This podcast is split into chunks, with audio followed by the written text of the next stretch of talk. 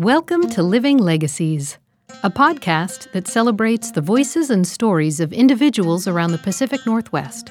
Produced by Northwest Folklife and Jack Straw Cultural Center. In celebration of 50 years of Northwest Folklife, the Living Legacies series honors local culture bearers who inspire and perpetuate arts, culture, and traditions. Here is your host, Kelli Faryar, Executive Artistic Director at Northwest Folklife. Today we'll be speaking with Maurice Rahman, master artist of the Egyptian oud. Maurice began playing music at age six in Alexandria, and by the time he was 12, he was performing publicly. His musical studies took him from the University of Egypt to Milan, Italy. Since coming to Seattle in 1983, Maurice has continued his music, both playing and teaching classical Egyptian songs, as well as composing original music. I spoke with him and his son George, who helped with the translation. I'm Maurice Roman. I have the honor. My name is Maurice Roman. I would like to say thank you for choosing me for this. I am very happy and delighted to be part of the folk life. These are happy days for me and for all the international cultures that you include in folk life. So I have been in Seattle for 38 years. I was born in Egypt. I started when I was four years old, listening to my neighbor playing the oud. And finally, he um, invited me to his house, and I started singing with him. I had a nice voice, and I was singing for famous singers in Egypt. And then I fell in love with the oud. So I asked him if I can buy an oud, and he sold me one. And my father was actually surprised to see me singing and playing in front of our house when people came to sing the gospel as a choral in front of our house. Then my father sent me to a French school. At the French school, I discovered that I could play the organ. So this was a big development in my life. I was still seven, and I was playing in big parties. I started performing. And then a Russian musician heard about me. He's big and rich. They took me to his house.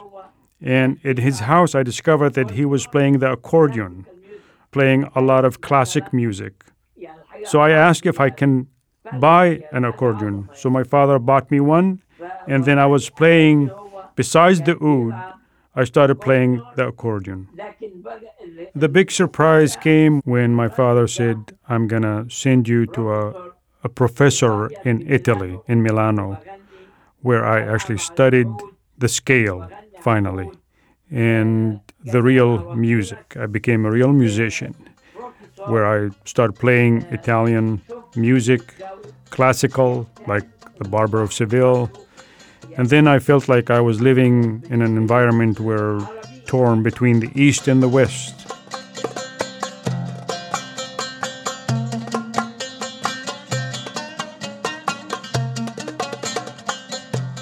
يعني how أنا جيت من Upper Egypt to Alexandria I started in Upper Egypt, and then Alexandria, then Europe, and then to the US.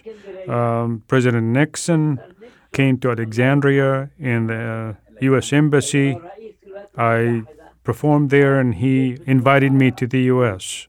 And when I came, he sent me a letter to welcome me in the United States, said, Happy to greet you here, along with the Egyptian minister Mamdouh Salim, who also greeted me here with my family and my kids.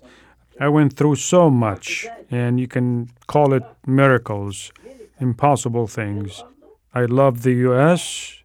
This country has been good to me.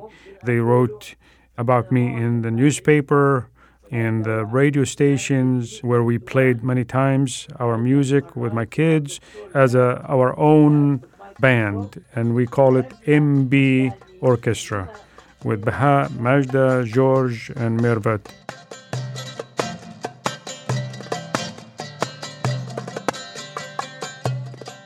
When we think about legacies, what is the legacy that Maurice would like to leave? مصر هي اللي بدأت الفراعنة I really wanted the people to know the music of Egypt.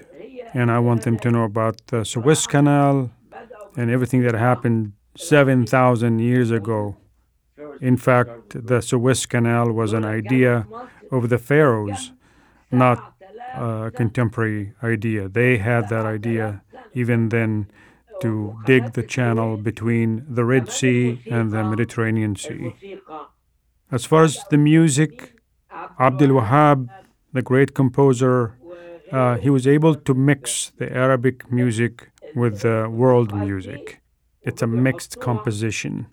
I wanted the people to know this. I want the people to see the value and how rich our Egyptian music. Today they teach it in institutions, uh, in schools, in colleges. Uh, they teach the the pharaoh music, the old music. It's a great music, and we're lucky to have it now being taught at some of these colleges. It exists inside the Coptic Orthodox Church, and I'm very proud of it. It's still in the Coptic Church. It's preserved in the church, and originally Saint Mark, he was the one to uh, preserve it. He put the music and it's still alive today in the church.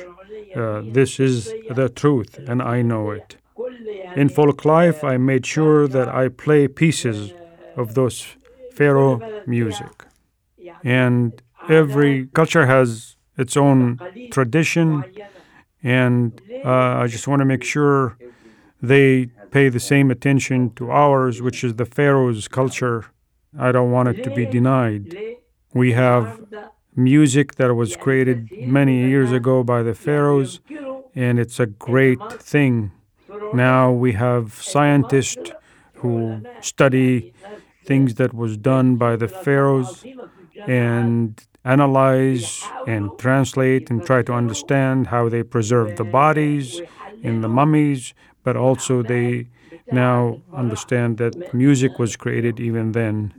Before I came here, I visited all these places, cities that was built underground and dug up now. We know it was all built by the pharaohs.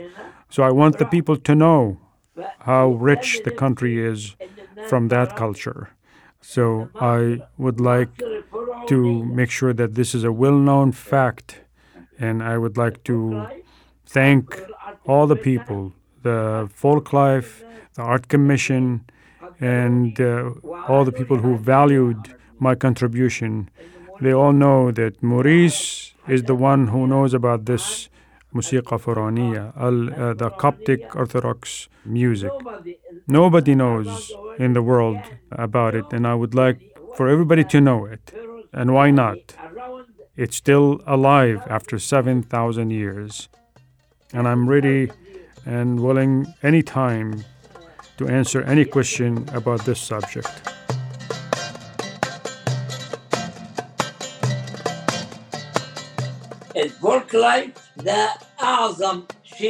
Folk life I always believed it was more of a celebration. It's a festival. Hundreds and hundreds of people, they come from all different cultures and places, Middle Eastern, African, European. It's just a huge cultural event where music and art gets to their heart.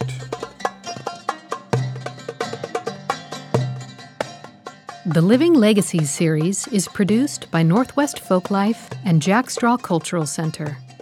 This podcast was made possible by the National Endowment for the Arts, Seattle Office of Arts and Culture, 4Culture, and individual contributors, with support from Jack Straw Cultural Center. To learn more, go to nwfolklife.org. Special thanks to Hannah Eady for translating our conversation. Thanks for listening.